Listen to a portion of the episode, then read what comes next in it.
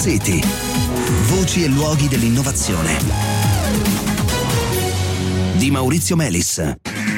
Buonasera, benvenuti a Smart City. Questa sera diamo il via a una nuova serie che ci accompagnerà per tutta la settimana e che dedichiamo al mondo del legno. Lo facciamo in occasione di Wood Experience, cioè la fiera del legno che partirà mercoledì a Verona e proseguirà poi eh, anche nel weekend e che eh, ambisce diciamo, a riunire sotto uno stesso tetto tutta la filiera del legno. Andiamo dalla raccolta del legname al suo utilizzo in tutti eh, gli ambiti, dall'edilizia all'arredamento all'energia. Anche noi nel corso della settimana cercheremo di ripercorrere in modo eh, così ordinato il viaggio del legno, eh, come sempre cercando di capire quali sono le principali innovazioni come siamo soliti fare qui a Smart City. Eh, quindi insomma non potevamo che iniziare dal bosco e di conseguenza dal nostro eh, ospite. Sto parlando di Raffaele Cavalli, professore ordinario di utilizzazioni forestali dell'Università degli Studi di Padova. Buonasera, benvenuto. Buonasera, buonasera a tutti. Allora Cavalli, lei sarà contento perché negli ultimi anni c'è una riscoperta, mi sembra di poter dire così, del legno, no? Sì, c'è una riscoperta e direi anche una crescita della sensibilità verso l'utilizzo di questo materiale.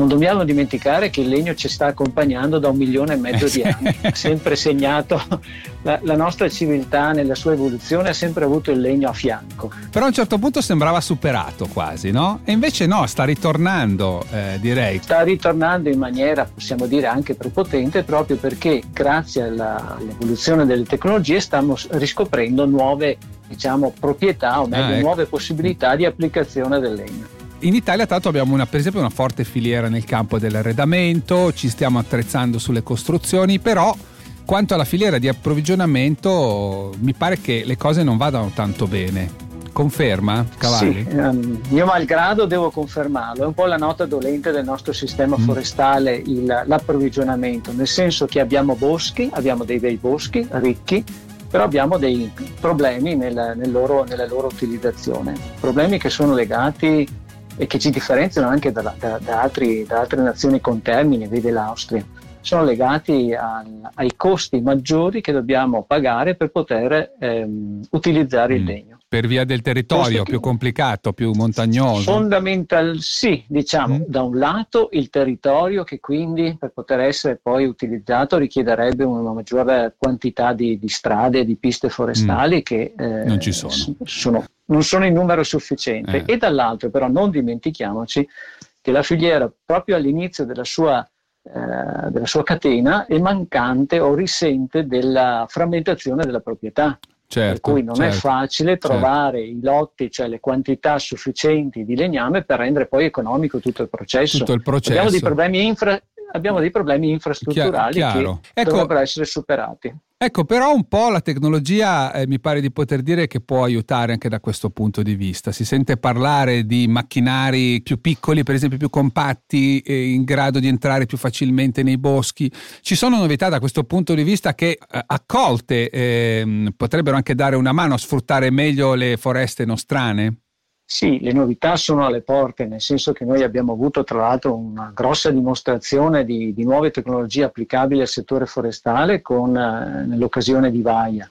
Tempesta, e quindi certo. dell'ingresso anche di imprese straniere con dotazioni di macchine innovative. Abbiamo visto tra l'altro quello che si può fare con queste macchine negli ambienti montani, nel rispetto anche della, dell'ambiente eh, però abbiamo visto anche le necessità che queste macchine richiedono, di cui hanno bisogno, in particolar modo, ripeto sempre, la, la viabilità è fondamentale, cioè gli alberi vanno raccolti uno ad uno e quindi bisogna avvicinarsi il più possibile alle risorse per poter poi lavorare nel modo più conveniente.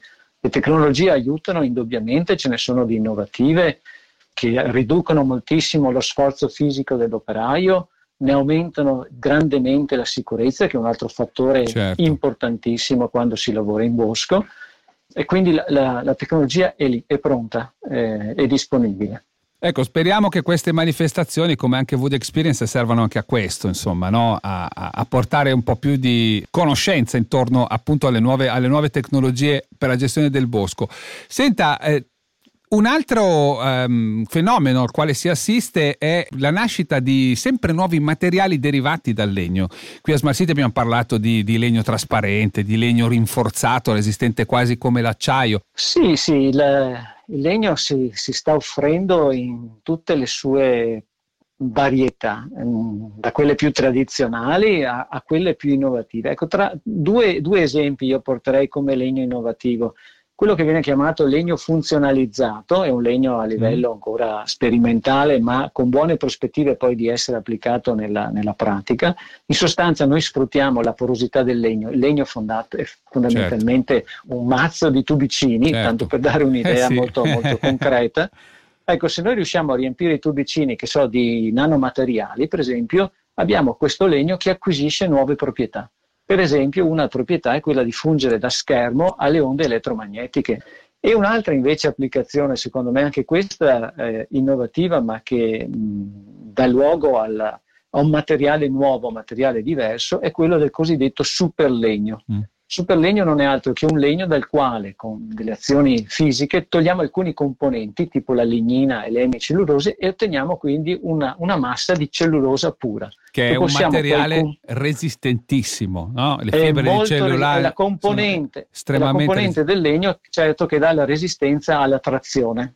E quindi poi, avendo questa massa di quasi cellulosa pura, possiamo eh, comprimerla in modo da ottenere sì. una massa molto compatta con tutte le possibilità che questa, questo nuovo materiale, che però non dimentichiamoci è sempre legno, è nato in un albero, viene ad avere per esempio per gli usi strutturali, le strutture portanti, certo, ma anche certo. per le coperture eh. avendo una grande iso- capacità di isolamento. Grazie, grazie Raffaele Cavalli. Grazie a lei, buonasera. Bene cari ascoltatori, ci fermiamo qui, ci diamo appuntamento a domani, buona serata a tutti voi.